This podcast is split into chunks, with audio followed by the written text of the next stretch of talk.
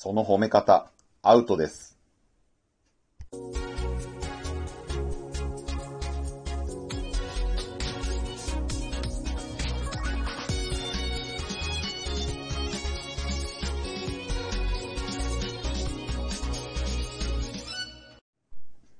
皆さんこんにちは。ブックトーカーベンの読書シェアリングへようこそ。今回シェアするのは島村花子さんの著書、モンテッソーリ教育、レッジョ・エミリア教育を知り尽くした、オックスフォード児童発達学博士が語る、自分でできる子に育つ、褒め方、叱り方。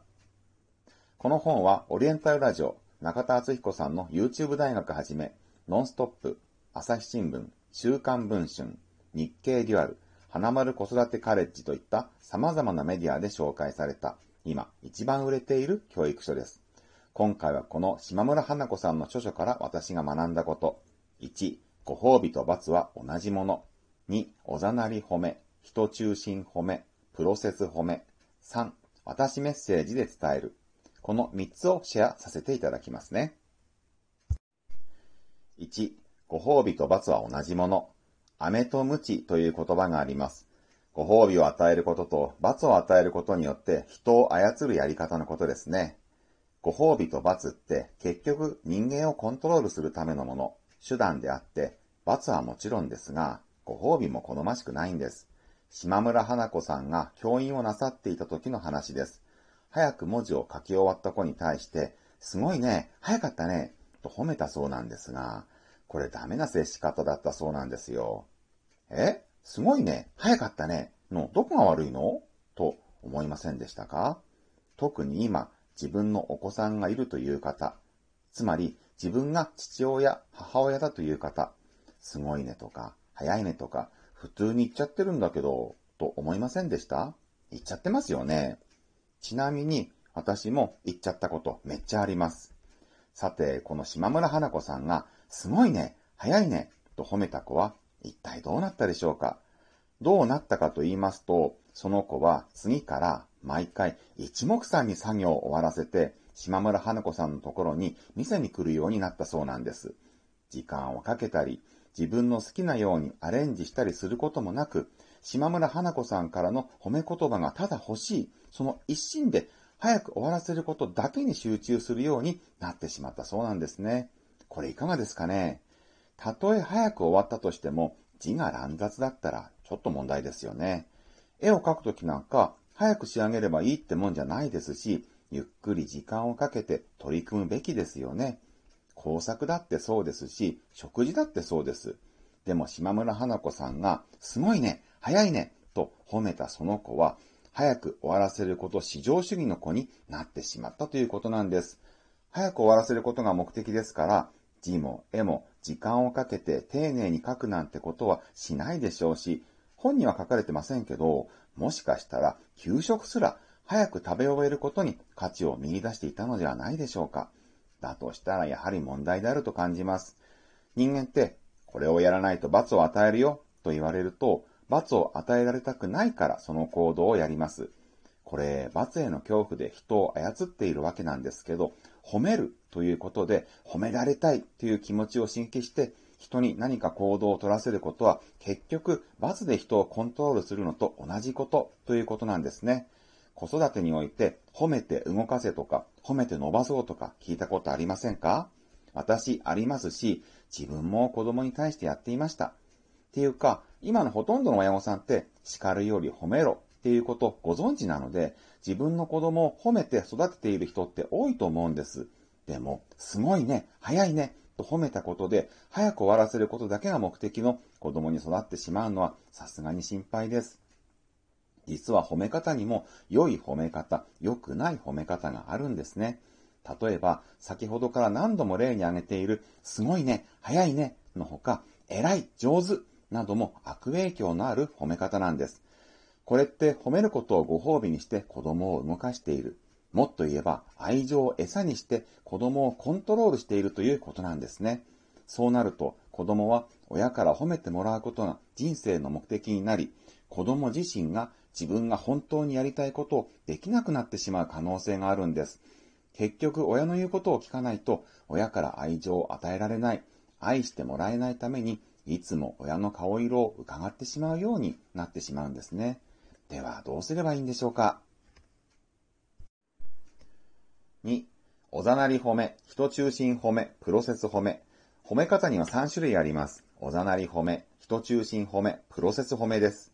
このうち良くないとされるのが、おざなり褒めと人中心褒めです。おざなり褒めというのは、どういうところがどういう風に良かったのか、具体性に欠ける中身のない表面的な褒め方、すごいね、偉い、上手、などです。人中心褒めというのは、優しさ、気遣いなどといった性格や、頭が良い、足が速いなどといった能力、頭がいい、体型がスマートなどといった外見、表面上の特徴を中心に褒める褒め方です。優しいね、頭がいいね、可愛いね、などです。おざなり褒めと人中心褒めばかりをやっているとどうなるのでしょう褒められないと自信が持てず、外部からの承認でしか自分の価値を見出せない褒められ依存症になります。褒められるためだけに行動するようになり、せっかく興味を持っていたことでも褒められなければ取り組まなくなるというように物事への興味を失うようになります。失敗することによって周囲からの評価が下がることを恐れるようになり、チャレンジ精神が低下するようになります。こういった弊害があるんですね。それに対してプロセス褒めは、努力、過程、試行錯誤した手順などを中心に褒める褒め方です。例えば、頑張って最後までやりきったね。失敗しても諦めなかったね。いろんな方法を試したね。このように結果を褒めるんじゃなくて、結果に関わらず、結果に至るまでのプロセスを褒める褒め方なんですね。1998年に外国で行われた実験があります。小学生を3つのグループに分け、テストを受けさせました。テスト後、1つのグループには、よくできたねとおざなり褒めを行い、1つのグループには、こんな問題ができるなんて頭がいいねと人中心褒めを行い、1つのグループには、問題を解くために諦めずに頑張ったねとプロセス褒めを行ったんですよ。そして次のテストの時、子供たちに簡単なテストと難しいテスト、どちらを選ぶか聞きました。するとどうなったと思いますか？難しい方のテストを選んだこの割合は、おざなり褒めをされたこのグループでは5割、人中心褒めをされたこのグループでは3割だけでした。それに対し、プロセス褒めをされたこのグループでは、なんと9割の子供たちが難しい方のテストを選んだんですよ。さらにテストに対しての感想も、おざなり褒めと人中心褒めをされた子の多くが、もうテストを続けたくない。問題を解くのは面白くない。だったのに対し、プロセス褒めをされた方の子供たちは、ほとんどがもっとやりたい。問題を解くの面白い。といった感想だったんですね。しかもテストを繰り返したところ、プロセス褒めをされたこの子供たちは、成績が90%も上昇したのに対し、おざなり褒めをされた子供たちは成績に変化なし、逆に人中心褒めをされた子供たちは成績が20%低下したそうなんです。これ衝撃の結果ですよね。プロセス褒めが子供の力を伸ばすにあたっていかに大事かがわかる話です。3、私メッセージで伝える。私メッセージって聞いたことありますかね？相手を批判したり否定したりせずに、私自身の気持ちを中心に自分自身がどう感じているか、またその理由は何なのかを伝えながらコミュニケーションを取る方法です。例えば子供を連れて一緒に出かけようと予定していたとします。ところが子供が言うことを聞かなくて、いつまでも出かける支度が整わない。そうするとついイライラして、あんたいつまでも何やってんのと怒ってしまう。これ NG なんです。今の言い方、あんたいつまでも何やってんの？と主語が相手になっていましたよね。これ、私メッセージの反対のあなたメッセージって言うんですね。あなたメッセージを送られた相手は責められたと感じやすくなり、攻撃的になったり、言い訳をしたりと自己防衛反応を取りやすくなってしまいます。そうなると建設的な話し合いができないばかりか、人間関係までギクシャクしてしまうんですね。私メッセージを使うなら、例えば子供がいつまでも支度を進めない場合、こう言います。時間通りにお家を出られたら私は安心するんだけどな。遅刻するとみんなの迷惑になるから、次からは時間通りに出られるよう、一緒に頑張ってみようか。これ、毎回根気よく繰り返すんです。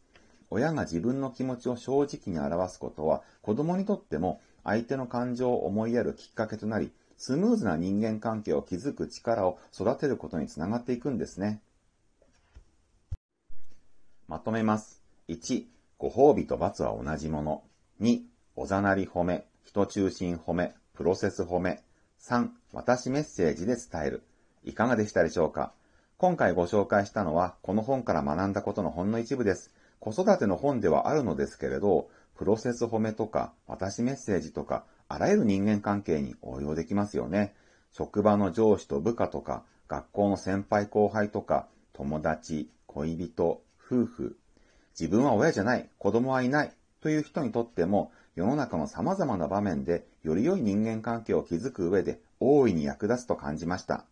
このトークを聞いて自分も適切な褒め方、叱り方について学んでみたいと思った方は説明欄に本のリンクを貼っておきましたので、ぜひ買って読んでみてください。今回のトークが少しでも皆さんのお役に立てば幸いです。ではまた次のトークでお会いしましょう。ブックトーカーのベンでした。